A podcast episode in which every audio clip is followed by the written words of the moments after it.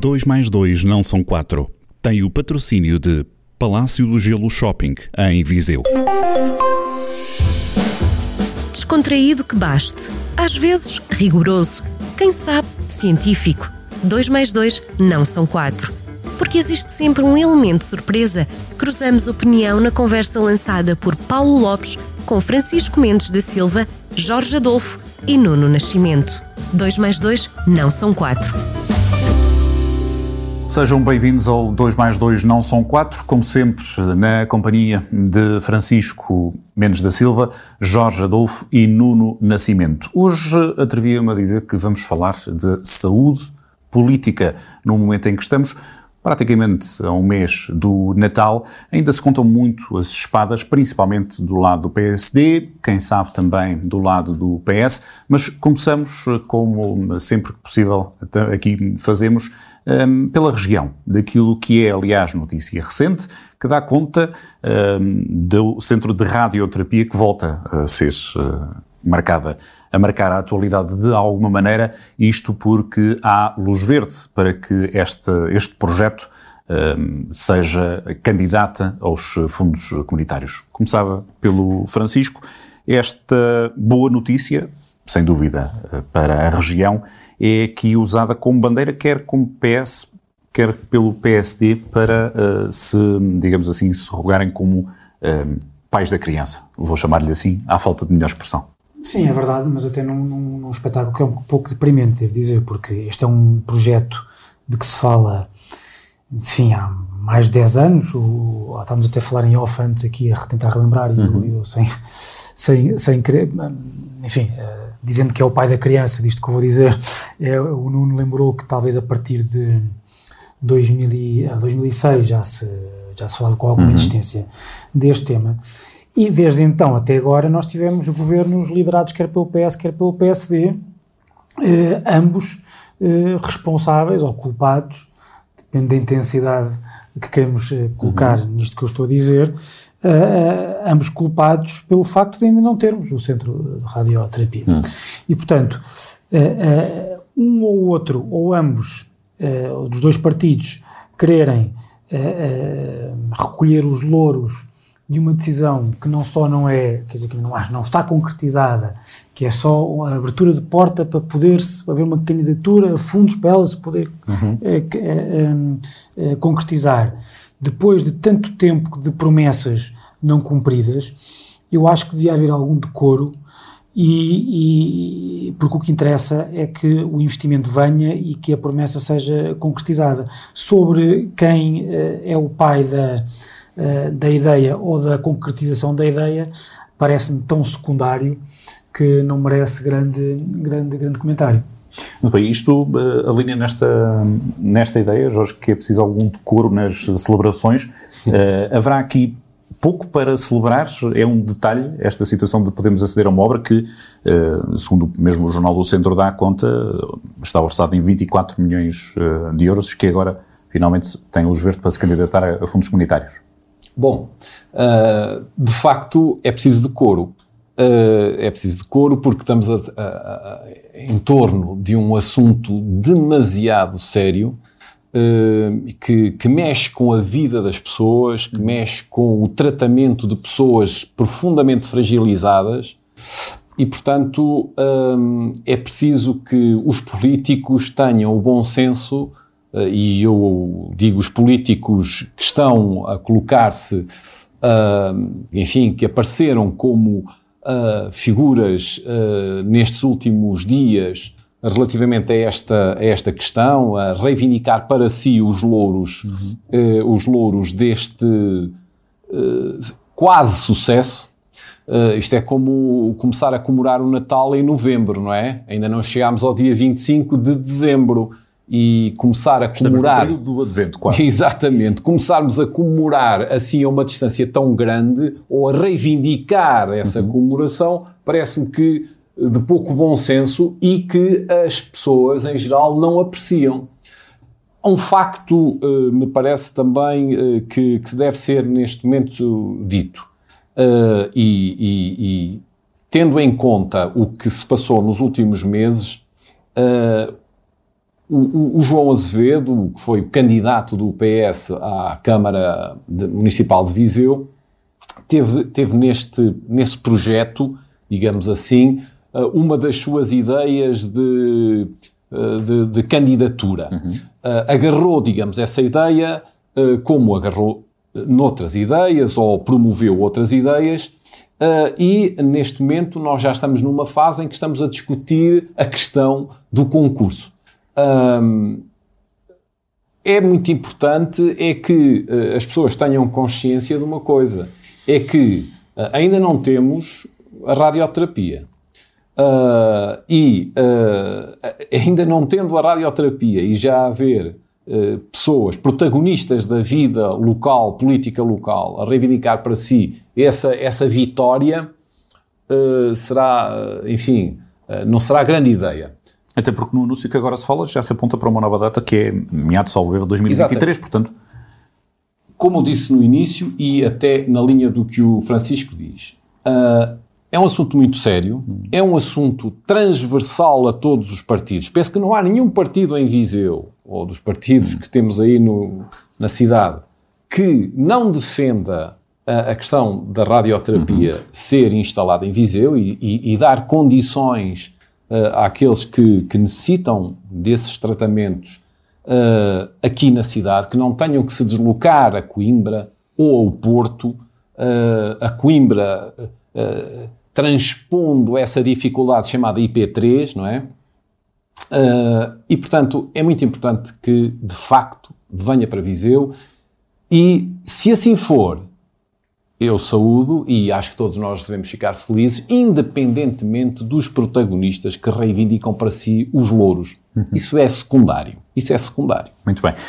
Nuno, isto poderá ser aqui usado como timing certo para dar continuidade a um trabalho que vem de trás, isto colocando aqui um pouco as palavras na boca do PS, pode servir de justificação aqui para um diálogo, um discurso, um tom para uma campanha autárquica, ou seja, há aqui pelo menos o mérito de não deixar para a região também, por outro lado, não deixar cair o assunto. Estas pequenas celebrações têm ainda assim esse pequeno mérito? Essas celebrações têm a vantagem de manter o assunto à tona. Aliás, na campanha foi um dos principais assuntos, promessa de um lado e promessa impossível do outro. Este assunto é um assunto engraçado, podemos falar que vai da história disto, vai de há 15 dias a 15 anos, com algum exagero. Há 15 dias porque era uma promessa de um candidato, há 15 anos foi quando se começou a falar disto. E a questão é, já houve várias tentativas de reclamar a paternidade, mas o único pai da criança que ficou conhecido e que merece esse elogio é o da música, de que nós todos nos rimos. Todos os outros não interessam. A própria música também não sabe quem é o pai da criança. Exatamente. Por isso é a melhor forma de tratar este assunto é com o humor, porque a questão é, isso é a última coisa que interessa. O que interessa é que há mais de uma década que todos esperamos por isto e ainda não aconteceu. O que interessa é que aconteça. E não é que se anuncie, e não é que se abra os fundos. O que interessa é que aconteça. Há aqui uma coisa que eu queria dizer e acho que sou insuspeito para o dizer.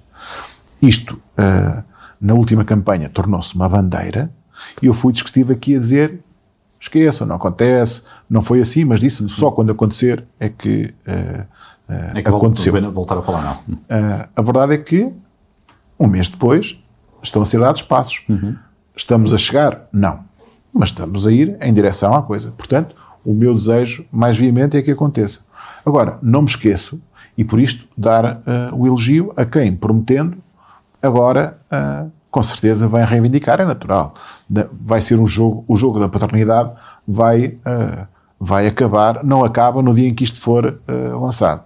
Mas isso não interessa nada. Mas há aqui uma coisa que eu queria lembrar às pessoas. Eu já falei nisto aqui neste caso há uns anos, há umas semanas, há uns meses.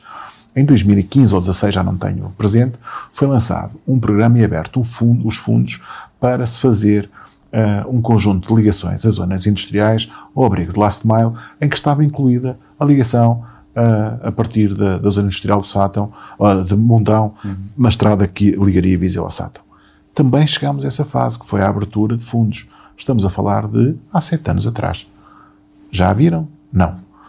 O projeto só avançou depois dos municípios de Viseu e de Mangualde, de Sátão, se disponibilizarem para fazer o respectivo copagamento. Portanto, estamos falados sobre os momentos. É importante, Deus queira que aconteça, está a haver continuidade e isso é um bom sinal. É um sinal de que se pelo menos tenta, ou se for coincidência, se parece que tentou cumprir promessas. Por falar em cumprir promessas, já que estamos no plano local, eu queria aqui fazer duas referências muito breves de elogio. A primeira porque foi apresentada uma programação de Natal onde a sobriedade foi muito destacada. Não gostei, do Conselho de Viseu, não é? Do Conselho de Viseu.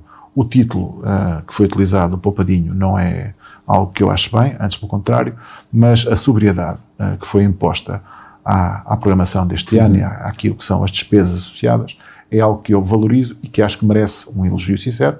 Porquê? Porque não vai do tamanho do orçamento o sucesso destas questões. E finalmente, por falar em promessas, vocês lembram-se, há outra que eu também queria elogiar. Vocês lembram-se que uma das outras promessas feitas na campanha foi o lançamento do programa de repavimentação. Até foi batizado, que era o Repavis. Pois bem, um mês depois já vimos Alcatrão Novo a chegar. Onde? Ao Rocio. Portanto, é mais uma promessa a ser cumprida na linha da radioterapia. Fica aí uma oportunidade perdida, já agora, não é que estivesse no alinhamento, mas por essa curiosidade, e fica a pergunta aberta para quem quiser responder ou comentar. É ali uma oportunidade perdida para devolver ou colocar aquele espaço que é tão nobre aos vizienses e também à região, um acesso pedonal, uma zona mais fruível, que não passasse pelos carros, por exemplo, ou aquela... Estava, pelo que eu sei, estava prevista a pedonalização daquela. Não é pedonalização integral, mas a valorização do tráfego pedonal e uma solução que dificultava a passagem, dificultava a tornar mais lenta, uma zona de 10 km/h sobrelevada, mantendo a altura. Passava assim, portanto, a continuação das ruas Formosa e da Paz até ao Rocio e não a travessia, sendo que a travessia automóvel é impossível de eliminar. Porquê? Porque se vocês repararem, a ligação entre a zona alta e a zona baixa não tem outra que não seja aquela e... é quase impossível. Tem que se dar uma volta. Tem que se dar uma volta e a utilização da rua... Afonso, nas traseiras da Câmara, Afonso de Melo, com dois sentidos, tornava impraticável a circulação. Portanto, eliminar aquela passagem é impossível, mas valorizar a pedonalização daquela zona é obviamente possível e, pelo que eu sei, não estará posto de parte. Eu imagino que isto tenha sido... Será uma tendência, não é? Apesar da minha tentativa de canelada, eu acho que essa ideia não foi enterrada. Acho que até foi, quer dizer, faz parte da vocação histórica até daquela... Da área, não é só da praça, toda aquela zona, a Rua Formosa era transitada por veículos, a Rua da Paz também foi. Sim, que grande polémica... À frente da Câmara, eu ainda sou desse tempo, à frente da Câmara era uma rua... A Nacional 2, imagine-se. Era Nacional 2. Pois, provavelmente aquilo já era um lixeiro da Nacional 2 e, portanto, fechar o outro lado também é uma continuação dessa tendência, ou dessa evolução. Sendo que, quando foi no tempo do engenheiro Engrácia Carrilho, que foram fechadas aquelas ruas, na altura gerou uma grande polémica. Uma escandaleira. Sobretudo os comerciantes que se queixaram imenso de que tiravam os carros ali daquelas ruas, da Rua Formosa, da Rua da Paz. Menos polémica a questão da rua, do eixo que passava mesmo à porta da Câmara.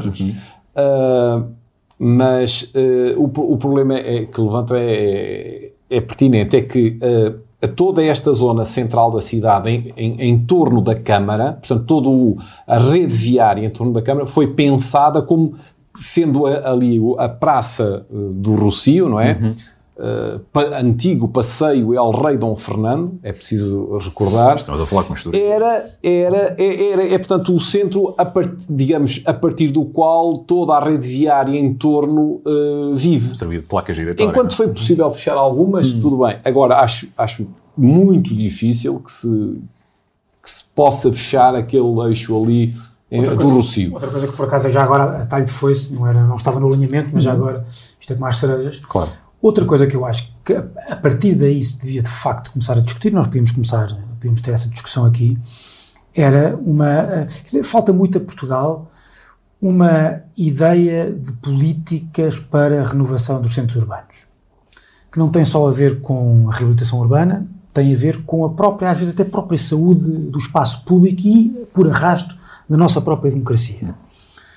Porque a ideia de que as cidades estão a ficar decadentes e que há vários, e que no futuro podem ser simples aglomerados de vários subúrbios, sem um caráter de espaço comum para toda a comunidade de um determinado concelho ou de uma determinada cidade, é, a meu ver, perigoso. E eu entendo que não vejo isso nem no poder autárquico, nem no poder nacional. Algo que eu acho que seria de rasgo, uma política de rasgo, seria no futuro candidatos a primeiro-ministro e a governantes poderem ter uma ideia sobre como nós podemos investir.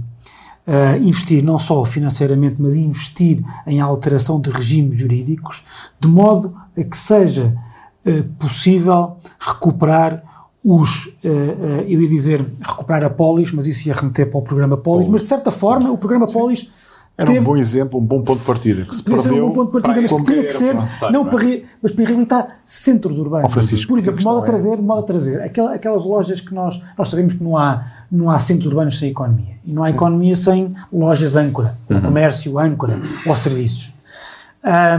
Aquelas lojas que nós consideramos lojas âncora dos grandes centros comerciais, por exemplo, encontrar uma forma de as atrair para os centros da cidade, em articulação com os poderes públicos, de modo a que os próprios centros da cidade sejam reabilitados e com essa reabilitação ser reabilitada a própria ideia de partilha de espaço comum, ou a própria ideia de espaço comum, porque a própria, isto que nós falamos muitas vezes, cada vez mais, de a crise da democracia, também, o combate a essa crise também há de passar, de certo modo, ou se calhar bastante, por uma recuperação de ideias de espaço comum. E o espaço comum não é só um espaço de valores, mas é também um espaço físico.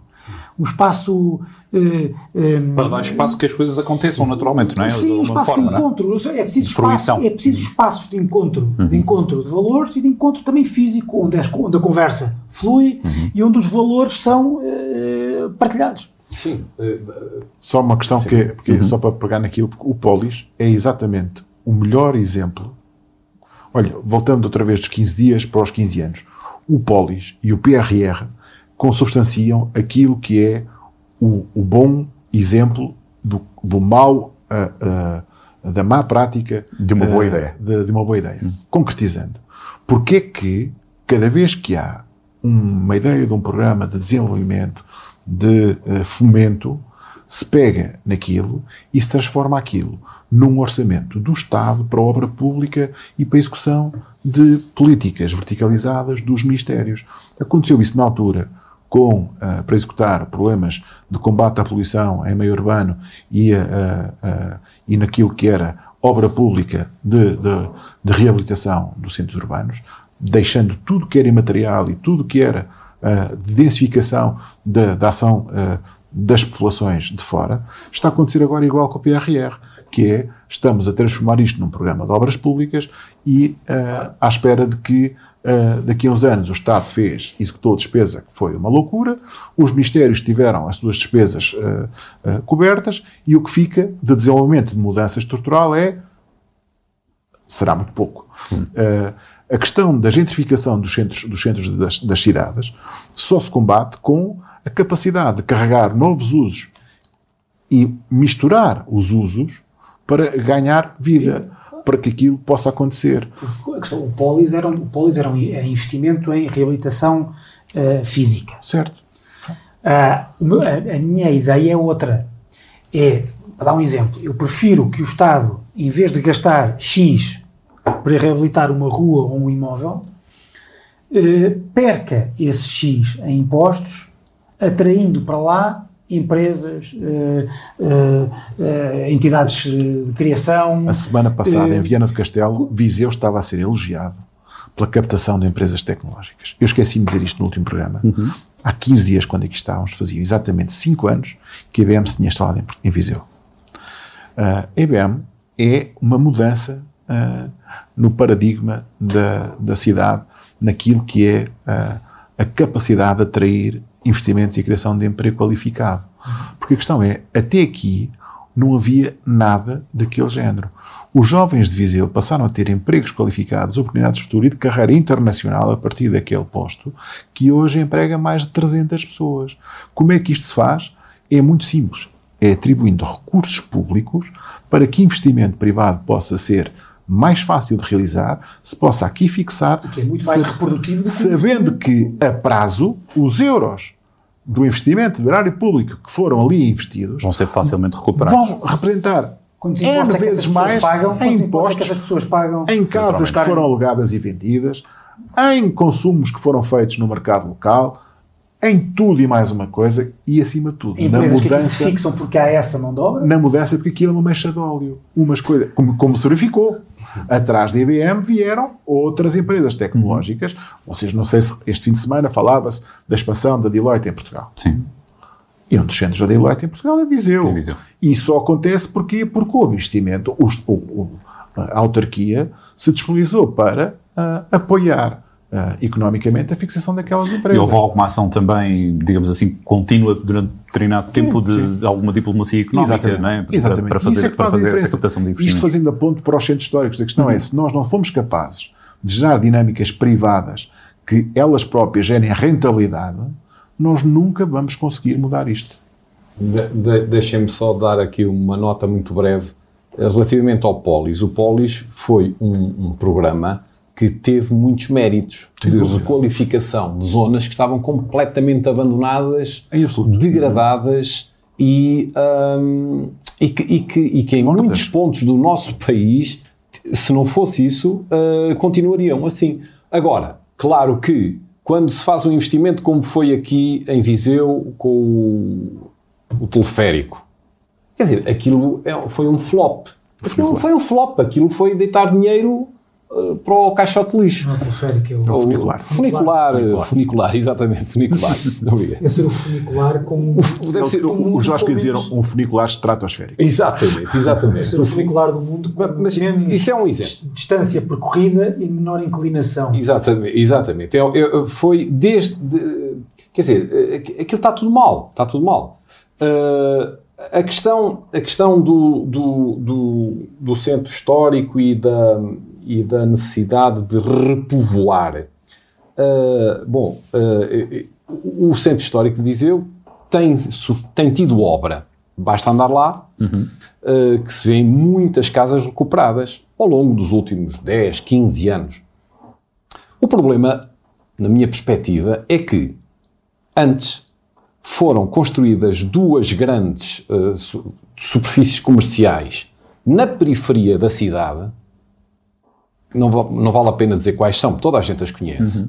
Duas grandes superfícies comerciais, uma delas num espaço que tinha um espaço importante, que eram até as oficinas da Câmara Municipal e, enfim, era um terreno ali meio abandonado, meio parque de estacionamento, era assim uma coisa, enfim, era quase um baldio no meio da cidade, e isso veio fazer com que as pessoas procurassem nesse espaço que tem ar-condicionado no verão e no inverno, que tem espaços de restauração, cinema, etc. As pessoas têm tudo e têm parque de estacionamento.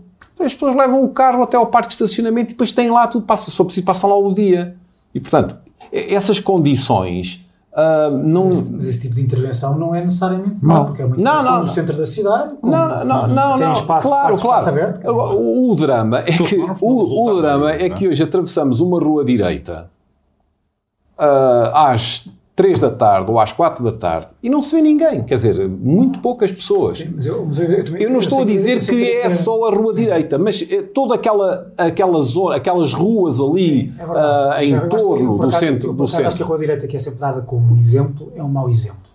Porque apesar de tudo, e o facto tem muita pena que essas ruas estejam no estado em questão e há que fazer algo para que não estejam assim, Mas quer dizer, mas a vida também já não se compadece certo. Com uma grande rua mas, comercial com essa, dessa dimensão e dessa morfologia. Tu vais mudou, já não é exatamente ou, assim. Tu vais a qualquer cidade espanhola, não é preciso ir muito mais longe. Sim. E o que é que tu vês? Sim. Em ruas como a Rua Formosa, como a Rua Formosa, da Paz, vês parques de estacionamento ou a Rua Direita, ou como, para começar. O que é que se vê-se gente e vê-se lojas abertas para a rua. Mas vê-se também a restauração e vê-se muitas lojas entaipadas também. Certo. Pronto. Ou seja, o problema é muito por zona. Não te esqueças que na Rua Direita, por exemplo, até há 20 anos atrás, antes de haver a primeira alteração grande com o Move, chamava-se Tuve, tinhas no Soldado Desconhecido a largada de centenas de passageiros por dia, que tinham que, para vir a tratar das coisas todas ao banco, que se resumiam ao Rocio, tinham que atravessar a rua. Sim. Eu fui morador muitos anos na Rua Direita e sei bem o que aconteceu. E tudo isto mudou. A cidade mudou. A cidade cresceu para outras zonas e a questão das superfícies comerciais grandes não é uma questão de Viseu, é uma questão universal. Certo. E quase todas se localizaram muito mais longe da cidade do que as nossas.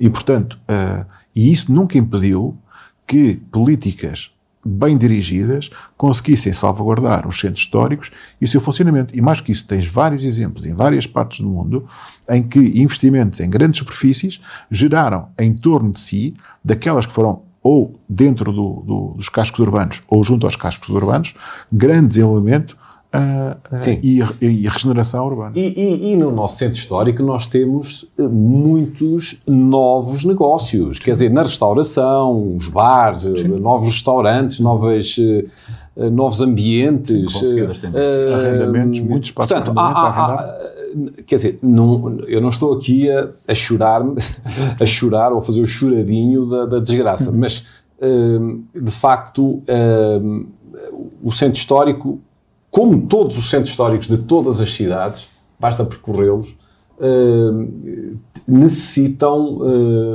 de facto, um novo elan. Não sou especialista nesses elans económicos e sociais, porque eles, do ponto de vista também social, há muitos problemas associados a esse despovoamento, a esse empobrecimento dessas populações, não é? E, portanto, que nós não é este o sítio. Mas só para concluir, queria levantar aqui uma questão que há pouco foi referida por causa do trânsito e das vias aqui na cidade, que é a questão da ciclovia. É a questão da ciclovia. E aqui em Viseu eu tenho ouvido muita gente que é adepta das bicicletas, adepta do desporto ou do passeio em bicicleta, frequentador habitual da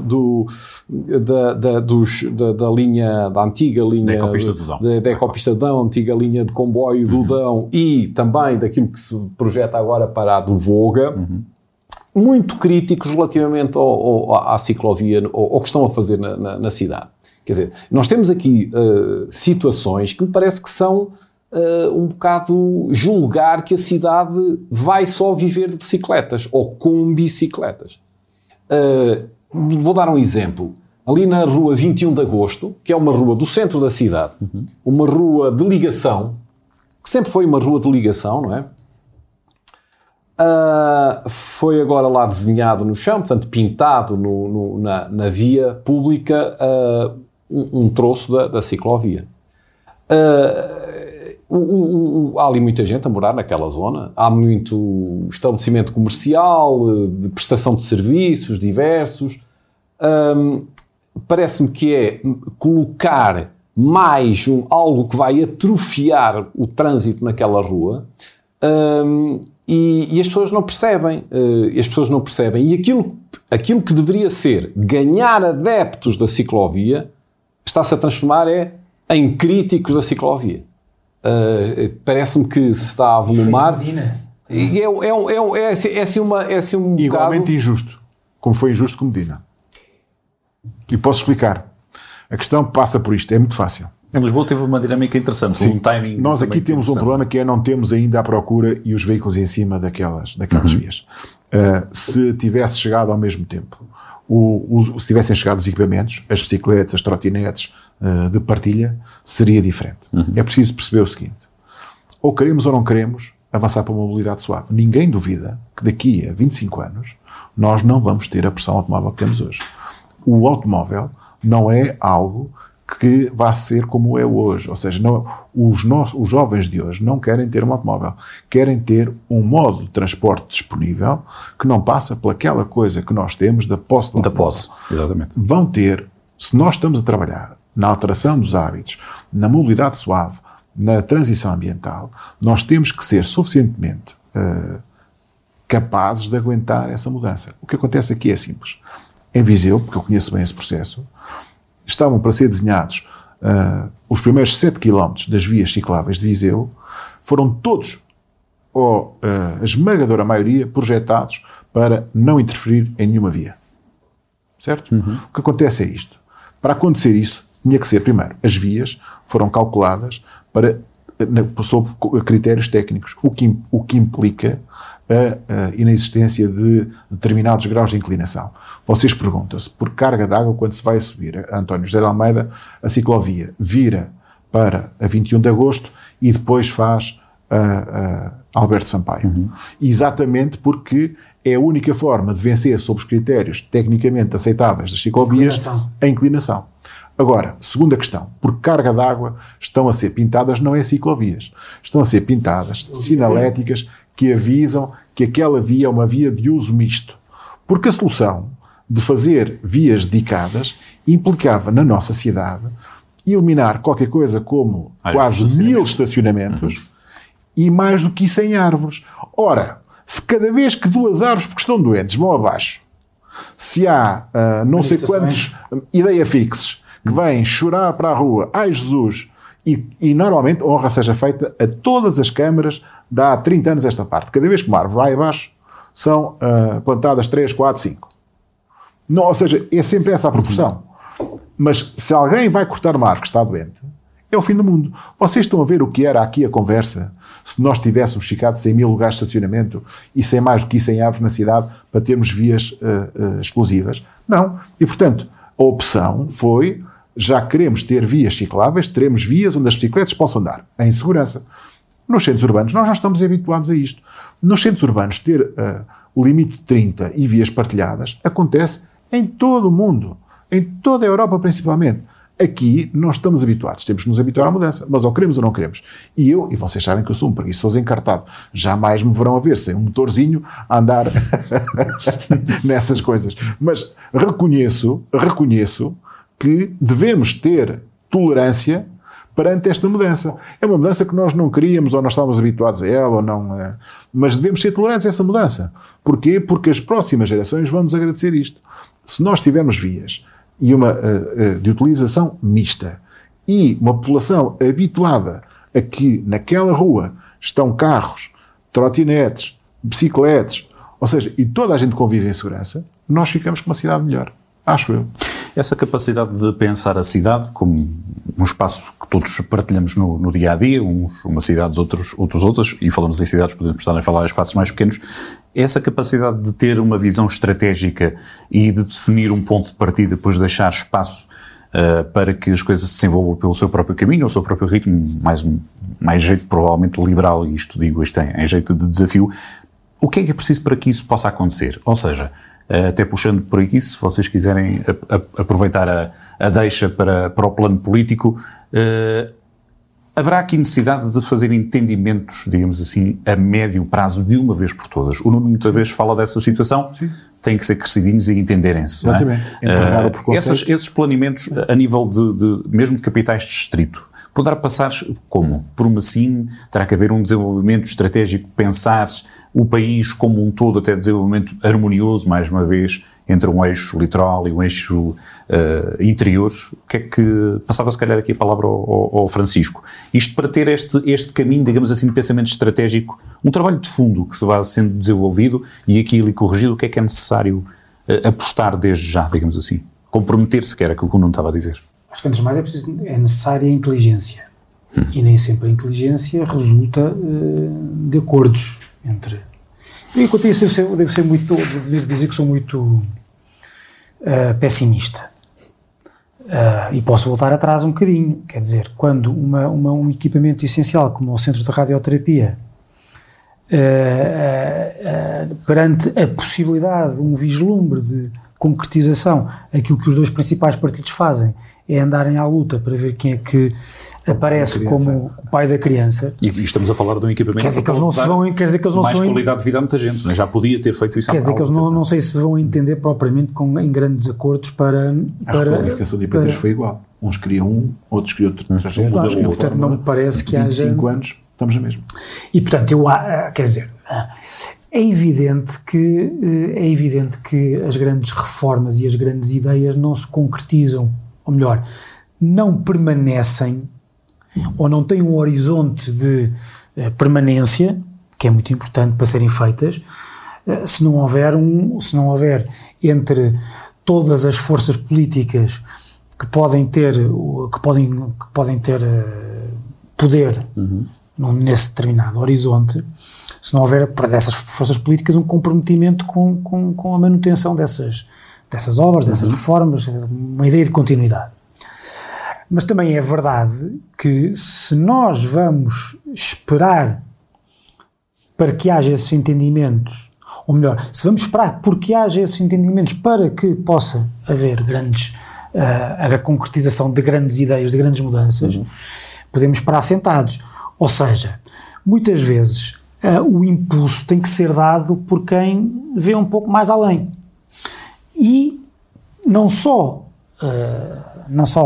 esse alguém tem de ver mais além, como tem que ter a capacidade de convencer os outros de que o caminho é esse. E muitas vezes... Nós estamos aqui a falar de falta de liderança já? Sim, só o que mais há em Portugal é a falta de liderança nos políticos. Isso é, nos últimos tempos, então, tem sido verdadeiramente notável, porque... O grande pormenor, podemos fazer a ponte.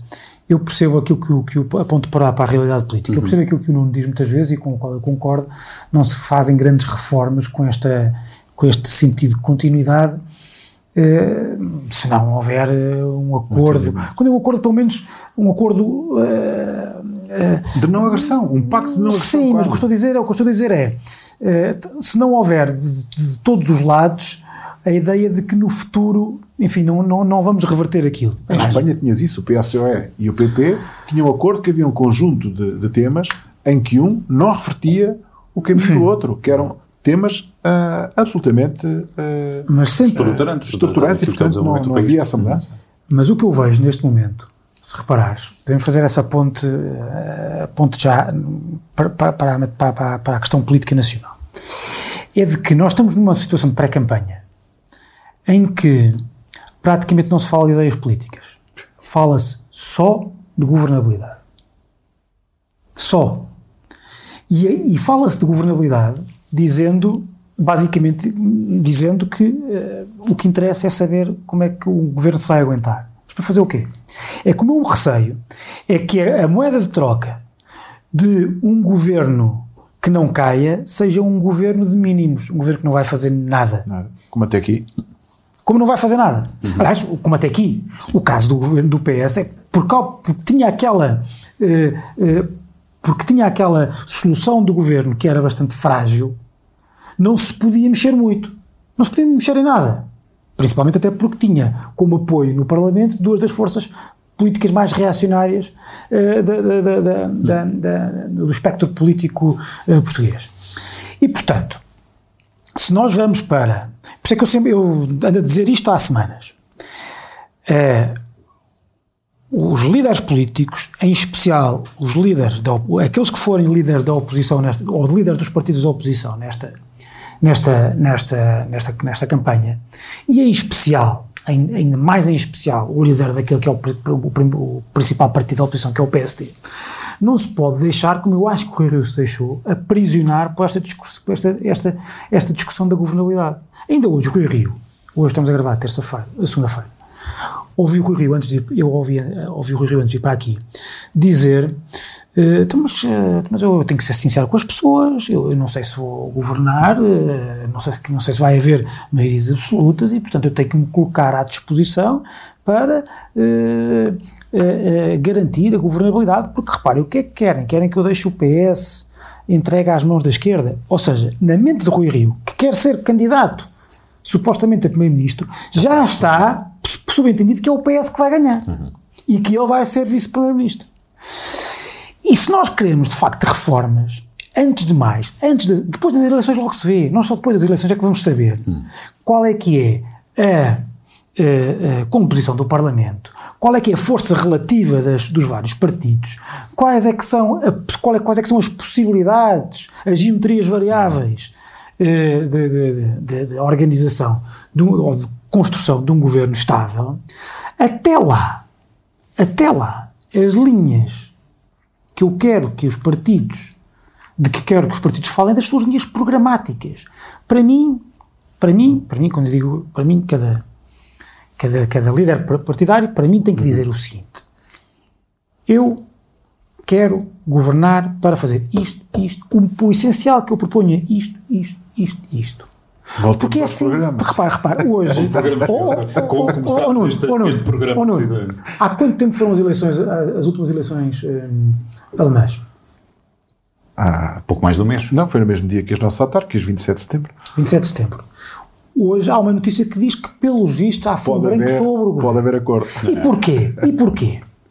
Porque, ao contrário do que nós dizemos aqui, que achamos que é muito civilizado, na Alemanha, eles vão para eleições, eles já sabem que depois, provavelmente, vão ter que fazer coligações uns com os outros.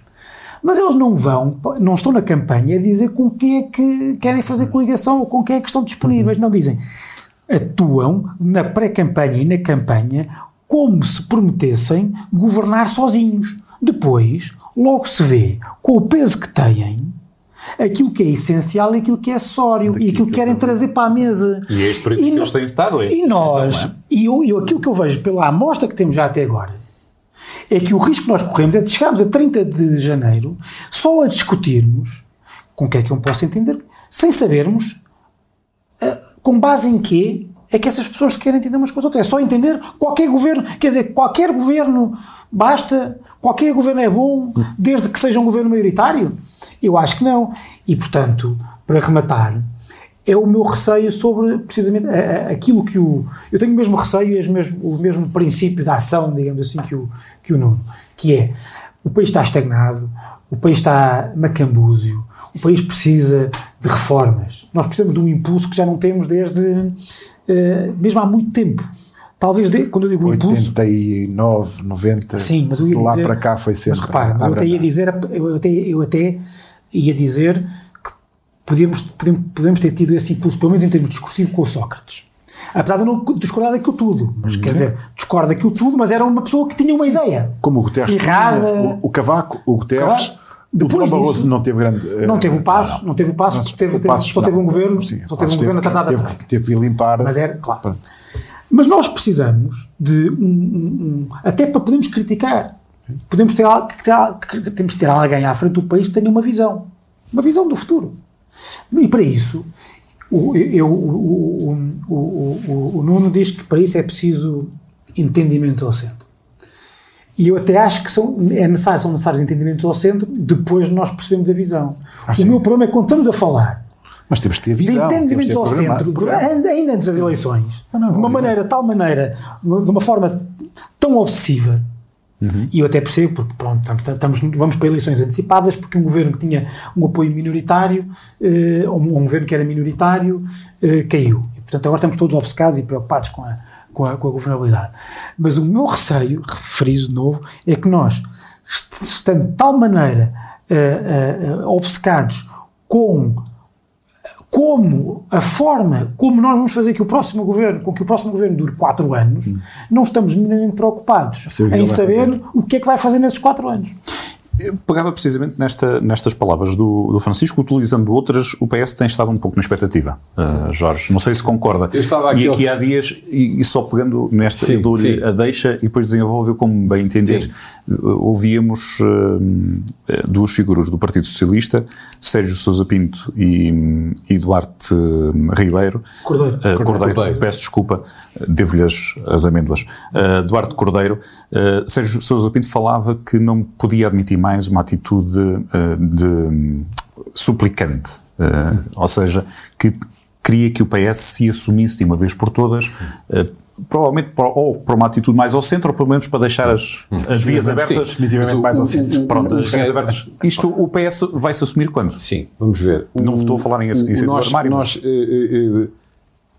O que eu ia dizer encaixa perfeitamente na resposta que vou dar ao Paulo, que é a seguinte: nós estamos a viver uma espécie de stress pós-traumático resultante do chumbo do orçamento. Isto é esta questão de se discutir permanentemente a questão da viabilidade e da durabilidade da legislatura através de um suporte parlamentar coeso, e que permita desenvolver políticas para o país, é uma questão que está muito na discussão pública, precisamente porque estamos traumatizados, o país, independentemente de ser mais à esquerda ou mais à direita, com, digamos, o processo que conduziu à situação que estamos a viver.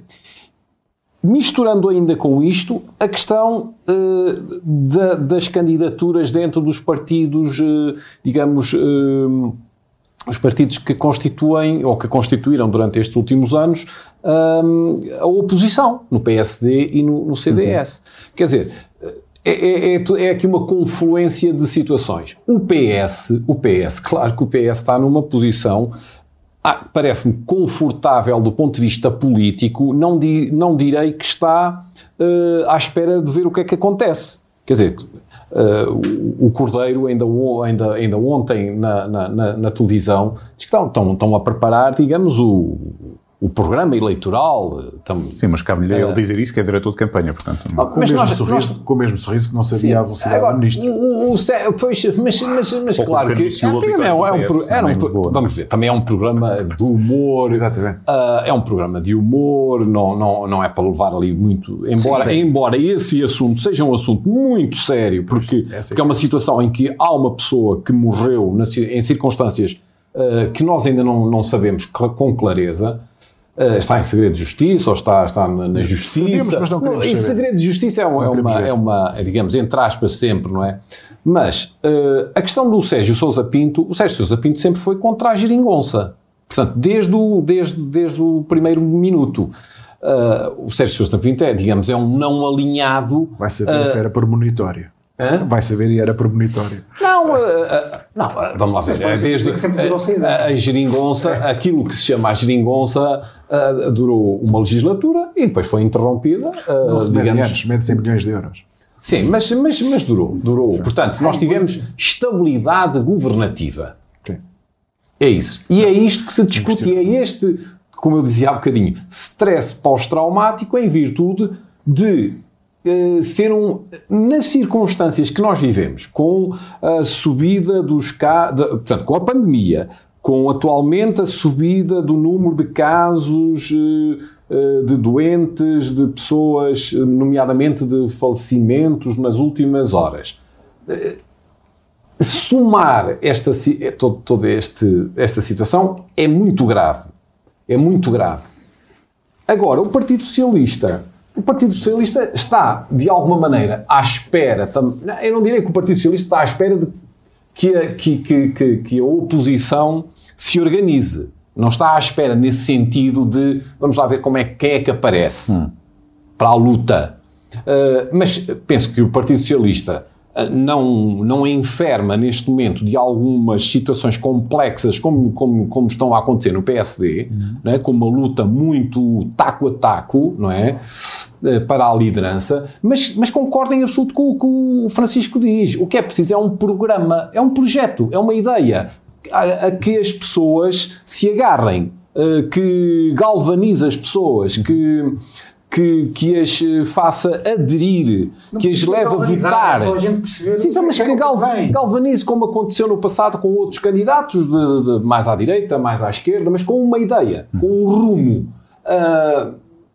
Nós estamos ainda num contexto muito instável. Eu pergunto, somos só nós? Olhando para a Europa, parece que a situação é igualmente complexa em muitos países. Deixa eu só acrescentar uma coisa que para mim é importante. Esta é a situação que o PS quer. Esta que o PS quer, não se discutam, porque repara... Mas qual situação? Esta que eu te vou dizer. A dificuldade da oposição. Não, esta da oposição aceitar falar sobre a governabilidade. Porque nós temos um governo que cai, porque o partido do governo, que é o principal responsável pelo governo, é o único partido do governo, não consegue que ele continue.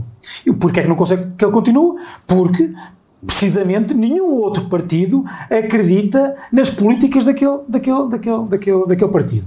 Dito isto, aquilo que devia ser o principal tema da oposição, que é as políticas daquele governo, está aprovado, que não funcionam, o que nós estamos aqui a discutir, muito por culpa do líder do maior partido da oposição, atual, ainda líder, Rui Rio, é... Quem é que vai ajudar o PS a governar mais 4 anos? Quer dizer, é uma coisa completamente absurda. Como é que o PS não há de estar a adorar esta pré-campanha? Não. Eu, se fosse ao PS, até nem apresentava programa nenhum tão cedo. Não, mas não é. Porque a partir do momento em que apresentar um programa, se calhar vão começar a falar dele. Mas, quer dizer... Eu não quero tirar a palavra aqui ao Nuno, mas só dizer isto telegraficamente. Eu penso que o princípio da democracia, há um princípio da alternância. E os verdadeiros democratas não se querem eternizar no poder. Não se querem eternizar no poder. Portanto, e o Partido Socialista também não está, digamos que, numa posição de olhar para o que se passa nos partidos da oposição, nos grandes partidos da oposição, naqueles que construíram a democracia portuguesa, e, digamos, estar assim numa posição confortável a rir-se porque a desgraça está no campo alheio. Não. Agora... Cada um tem que fazer pela vida, não é? Cada um tem que fazer pela vida. Agora, não creio... fazer pela vida do PS. Não creio. Deixa-me juntar aqui só mais uma parcela para esta equação. Sabemos que as coisas não são assim, lá está, 2 mais 2 não são 4, não é uma coisa tão direta, mas juntava aqui mais uma parcela importante, que é a figura, que é o papel do Presidente da República. Falamos em compromissos de longo prazo, em um consenso que se quer para questões fulcrais. Para a parte empresarial, entendemos todos facilmente que é um clima de estabilidade fiscal, governativa, que é favorável a essa situação. Esses pontos de entendimento, ou definir que pontos de entendimento é que têm que ser debatidos, esse papel de liderança não podia ser, ou não deveria ser, assumido pelo Presidente da República, ou ainda não estamos nesse tempo? Sim, mas isso seria o fim de um modelo de intervenção ou de que o Presidente mais gosta. Ou de não intervenção, não é? Porque no dia em que houver uma estabilidade, uma maioria clara, deixamos de ter um Presidente com os poderes que hoje tem. Portanto, aquilo que é importante, e eu acredito que sim, ou seja, um Presidente podia ser muito útil a condicionar os partidos numa solução de governação. Não agora. Agora é o tempo dos partidos. É a altura de cada um votar e de ninguém se queixar no dia 31 de que foi outra vez aquele resultado e não foi. Atenção que há cerca de 2 semanas o Presidente já veio dizer que não vai intervir. Sim, que não vai obrigar a não vai obrigar nada, mesmo depois, o Parlamento é soberano, eles que se entendam. Porque quanto mais instável, mais presencial é o regime. Pronto. E, portanto, já percebemos o que é que está aqui em cima da mesa. Agora, o que devia ser possível era nós termos uma discussão, vamos clarificar, mas nós, para crescer, o que é que cada um dos partidos quer? Como é que vamos garantir o acesso à educação para todos? É só com uma escola pública ou permitindo que as pessoas possam escolher o caminho? É só com o SNS público ou garantindo que há formas legítimas, decentes, honestas e mais eficientes de ter privados a suprir as faltas do Estado. É garantindo ou é mantendo uma situação em que uns trabalhadores têm que fazer 40 horas e outros 35? É mantendo a possibilidade de bloqueio que, por exemplo, os sindicatos têm atualmente, em que, tendo uma percentagem absolutamente ínfima dos trabalhadores de Portugal, mas com um peso muito significativo em zonas de bloqueio na administração pública, conseguem condicionar e bloquear as negociações na concertação social, conseguem bloquear ou intimidar os governos. Ou seja, aquilo que eu queria, porque a resposta pode ser sim, é só público, vamos obrigar os médicos a ter exclusividade. A resposta pode ser esta, mas tem é que ser assumida. Pode ser não, e eu quero transferir o modelo condicionado da oferta para o lado da procura. E, portanto, cada cidadão tem um orçamento de X euros para a saúde, para a educação, e gasta onde entende. É uma opção. Eu não estou a dizer que esta é melhor que a outra, mas aquilo que tem que ser importante é haver clarificação. Porque aquilo que nós não temos neste momento é essa clarificação. Nós sabemos o quê? Que temos um partido do governo que se faz de vítima e que já deixou claro que aquilo que ele vai apresentar como programa é o orçamento que agora não foi, ou seja, que dá aquelas pequenas respostas a quase todos os segmentos. Temos um Bloco de Esquerda e um PC a cavalgar a radicalização do discurso político e das suas exigências, garantindo que aquilo é que valia a pena na mudança da sociedade, sabendo, obviamente, que é impossível e é o fim de uma democracia enquanto nós a conhecemos. Temos, do lado do PSD, uma luta que está só a falar de um lado e do outro, de governabilidade, não de governação. Temos um CDS que... A estabilidade de um governo. Estes últimos dias, não sabemos de CDS. E temos um Chega que finalmente começa a ficar a perceber que o maior inimigo do Chega é o seu presidente, e, portanto, há caminho aí para fazer. Deixa-me só dizer, eu disse já não é mau não sabemos CDS, porque cada vez que sabemos é porque mais é mais difícil, exatamente. Portanto, exatamente. No news, good news. Agora, se nós estivermos a ver, alguém nos disse o que é que queria para o país daqui a 4 anos, daqui a 5 anos, daqui a 10 anos? Não. Ontem, nós estamos a gravar aqui, ontem quando isso vai para o ar, os candidatos do PSD já apresentaram a sua moção. Nós não tivemos, foi tempo de digerir, a moção interna, que já tem ideias para o futuro do país, mas até o momento em que estamos aqui a discutir, não temos. Mesmo quando, mas é que reparem, é que mesmo quando os políticos, estes protagonistas, falam de ideias concretas para o país, são abafados pelas perguntas dos jornalistas, que é sempre sobre, vai fazer coligação, admite coligação com o Chega, admite o Bloco Central, quer maioria absoluta, quer não sei o quê. É o stress pós-traumático. Só dizer, fazer aqui uma notinha aqui ao Nuno, que o Nuno faz referência à questão da escola pública, portanto as políticas com a escola pública, o financiamento da escola pública, e diz, eu até apontei aqui, as famílias, os pais podem escolher outro caminho. Nós temos um sistema misto em que as pessoas podem escolher a escola pública ou a escola privada ou a escola cooperativa, como podem escolher o SNS ou outros modelos de saúde, digamos, de apoio à saúde, alternativos no setor privado. E todos eles são também financiados por subsistemas de saúde e pelo SNS. O mesmo sucede com o ensino. Sim. Agora, o que não pode acontecer é o Estado estar a financiar escolas que fazem concorrência no mesmo espaço com escolas públicas e subfinanciar a escola pública porque se está a financiar a privada. Isso se está a financiar um modelo de escola que não é a pública, no mesmo espaço.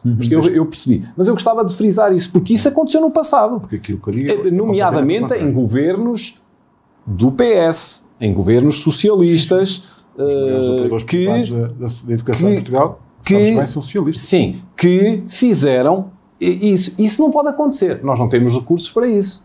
Isso não pode acontecer, isso é estar a deitar dinheiro fora. É como a história do funicular, teleférico, não sei o quê. Por isso é que o modelo de transferir a opção para o cidadão garante coerência ao sistema.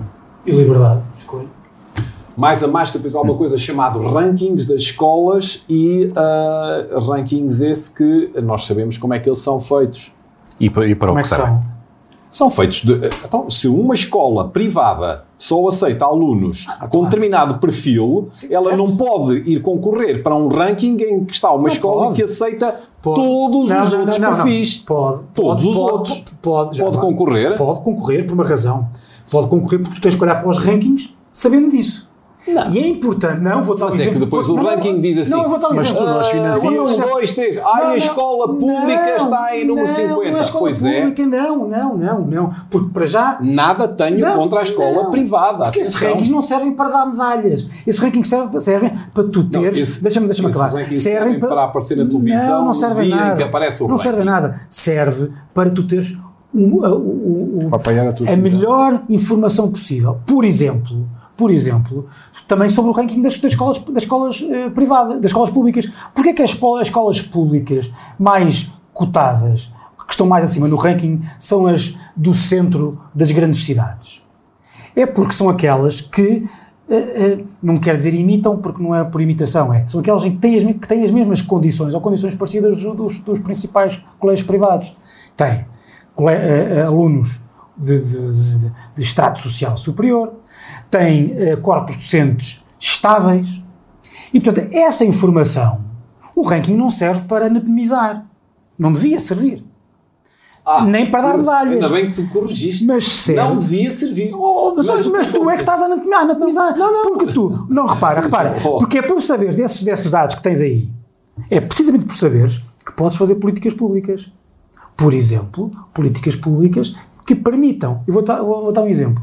Porque é que é o modelo socialista de distribuição dos alunos, porque o aluno que mora ali não pode deixar de estar naquela escola, que é aquela escola, porque é naquele bairro, é um indutor e reprodutor de pobreza. Mas porque é que não há... Acontece. Não, por exemplo, se houvesse políticas públicas que permitissem a que alunos mais pobres pudessem frequentar escolas onde há outro tipo de exigência por causa dos colegas que iriam ter, também por causa disso, mas também por causa do corpo docente mais estável, se calhar não estavas na situação em que estás. E repara, mas é que tu só consegues fazer este tipo de análise e retirar estas conclusões porque há análise. Claro, podias-me dizer, mas os rankings se calhar não deviam aparecer no Expresso quando saem. É isso, causa anátemas. Mas ter a informação e ter a informação tratada é essencial para estas coisas. Eu não estou contra o ranking. Podem fazer os rankings que quiserem. Eu estou a falar da realidade concreta das escolas e do universo que frequenta as escolas. Deixa-me só dizer uma coisa. A escola secundária Alves Martins, em Viseu, está acima ou abaixo do ranking da escola secundária de Resende? Não faço a mínima ideia. Deve estar assim, mais muito assim. Mas deixa, e porquê? Não é porque o é privado ou não é pessoas duas públicas? Não é isso. Claro, que o contexto social, o contexto socioeconómico... O contexto socioeconómico conta. O que eu estava aqui... Como é que sabes que conta? Tens o ranking. Deixa-me novamente pôr a agulha na linha inicial. O que eu estava a dizer é que os alunos podem escolher, certo, eu também posso chegar ali ao stand e dizer assim, olha, eu quero um Ferrari. E o senhor diz assim, o senhor tem dinheiro para pagar o Ferrari? Eu dizer, não tenho... Eu também posso escolher o colégio em que pago de propina 1.500 ou 2.000 euros e dizerem-me assim no colégio, o senhor tem dinheiro para pagar? Não tenho. Olha, então... Mas eu resolvo isso de uma maneira simples. O papel do Estado é proporcionar uma escola pública de qualidade. O papel do Estado é proporcionar educação e proporcionar liberdade de escolha no acesso à educação. Não é num local onde há uma escola pública que proporciona a educação a todos aqueles que estão na idade para ter ensino obrigatório. Claro, claro. Não e ter um professor português agora este ano e depois não assumir todo professor e a meio do ano o professor vai se embora. Para o privado. Desculpa, não, Jorge, não, eu resolvi isso de maneira muito simples, que é, da mesma maneira que é absolutamente absurdo financiar escolas onde há uma oferta pública, há uma forma completamente transparente, direta, racional e proporcional de resolver isto. O Estado sabe ao cêntimo quanto gasta com um aluno por ano, por grau de ensino. É mais do que os colégios privados. Sim, mas eu nem digo isso. Pega nesse dinheirinho e diz, cada pai pode gastar este dinheiro, escolha. A escola não quer um Fiat, quer um Ferrari. Paga a diferença. Não terá que saber. Mas garante que aquilo que é o racional de custo para a educação é dado à família para gastar. Não tem que lhe dar o dinheiro. Pode-lhe atribuir esse crédito. Pagar diretamente. E, portanto, os pais escolhem a escola pública, privada, escolhem o sítio onde os filhos têm educação. E rapidamente, teremos um sistema condicionado pela procura, pela pessoa que escolhe e não pela pessoa que oferece. E assim as escolas privadas que aderirem a isto, o preconceito ideológico, não podem escolher os alunos a partir do seu parte, não podem, meus amigos, da minha parte, preconceito ideológico nenhum. Pronto, eu sou é disseste que a escola tem que ser defensora, proprietária, não é proprietária, nada disso. Eu sou é defensor da escola pública. Porque foi graças à escola pública que nós progredimos sem dúvida, significativamente nos últimos 50 anos. Também, como sou um defensor acérrimo do SNS, no entanto, digo e concordo com todos aqueles que construíram SNS e a escola pública, que deve haver uma oferta, Concordas com a PSE? Espera aí. A PSE é exatamente isto. Os funcionários públicos estão decidam. Dão a possibilidade de escolher. Deve haver uma oferta diversificada. Ou só defende isso para os funcionários públicos? Deve haver. O que o Nuno estava a falar sobre a educação era basicamente este princípio. Uma oferta diversificada. Deve haver uma oferta diversificada no mercado, seja do ensino, seja da saúde, seja de outra coisa qualquer. Isso mesmo. Agora... Só que essa oferta neste momento, os ricos podem ter a liberdade. Eras um liberal encantado e não dizia nada a ninguém. O que nós queremos dar é a possibilidade dos pobres também terem essa liberdade. E por isso subirem na vida e deixarem de ser pobres. O papel do Estado é muito importante. Sem dúvida.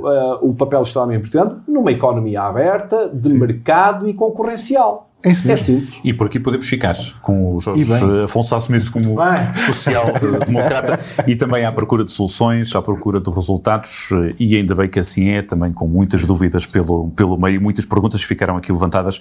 Assim chegamos ao final deste episódio de 2+2 não são 4, também marca o final desta temporada. Voltamos em breve, obrigado por nos acompanhar, até sempre. 2+2 não são 4. Porque existe sempre um elemento surpresa. Cruzamos opinião na conversa lançada por Paulo Lopes com Francisco Mendes da Silva, Jorge Adolfo e Nuno Nascimento. 2+2 não são 4.